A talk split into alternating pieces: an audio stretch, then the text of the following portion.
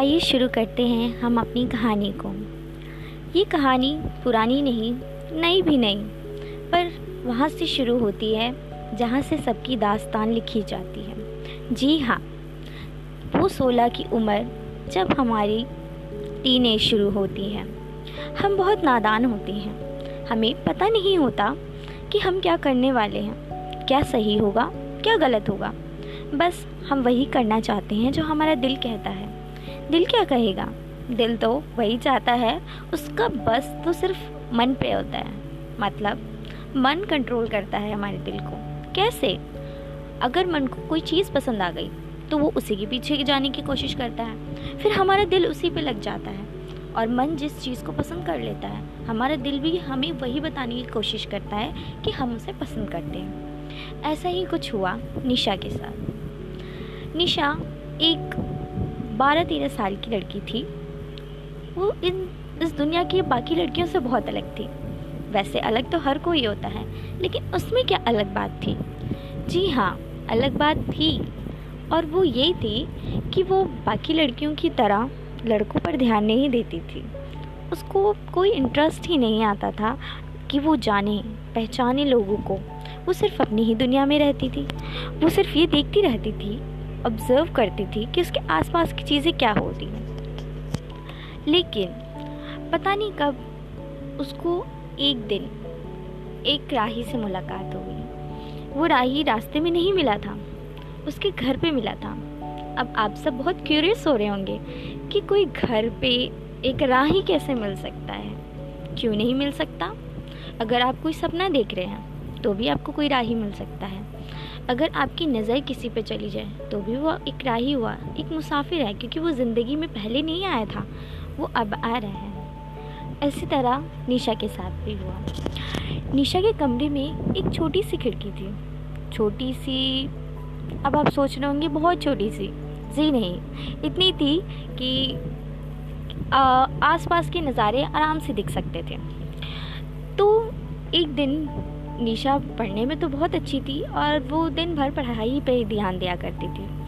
उसके इंटरेस्ट इतने बड़े नहीं थे, लेकिन सपने बहुत बड़े थे। वो सपने बहुत ज़्यादा देखा करती थी।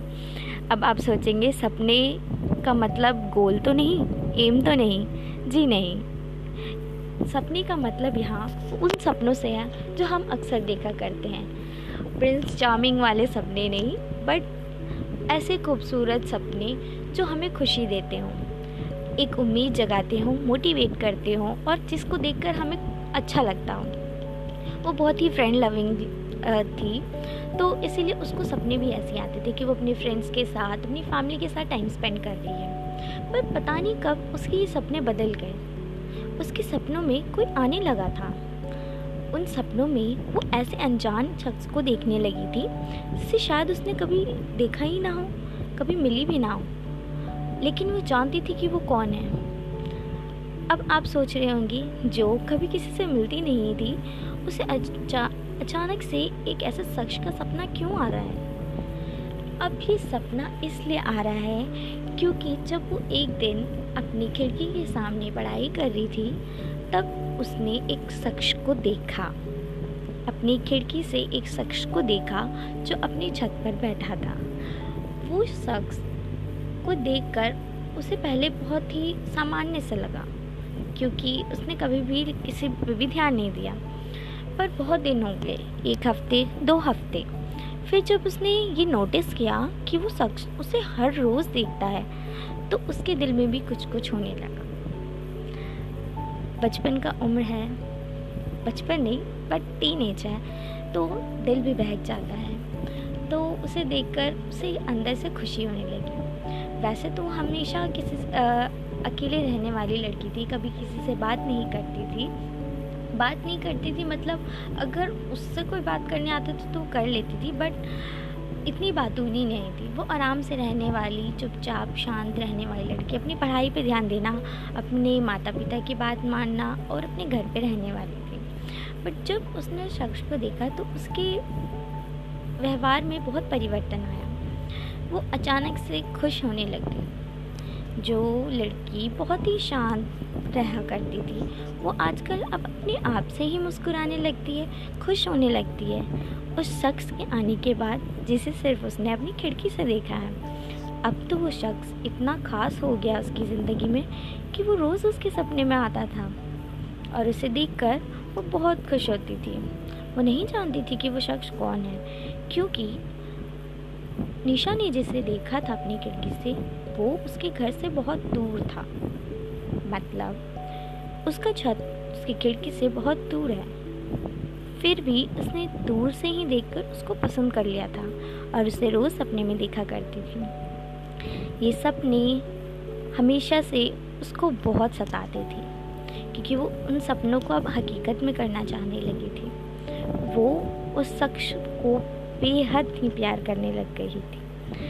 अब बारह तेरह की उम्र में कोई किसी शख्स से प्यार कर रहा है तो ये उसकी गलती है या नादानी?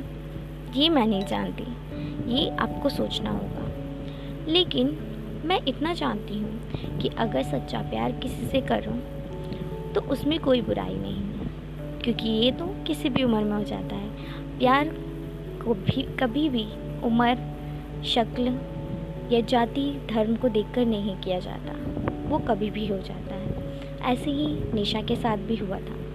उसको नहीं पता था कि जिसे वो पसंद कर रही है, उसका नाम क्या है, उसकी उम्र क्या है, उसकी शक्ल क्या है, क्योंकि जितनी दूरी में वो रहता था, वहाँ से तो उसका शक, उसकी शक्ल भी अच्छे से नहीं दिखती थी।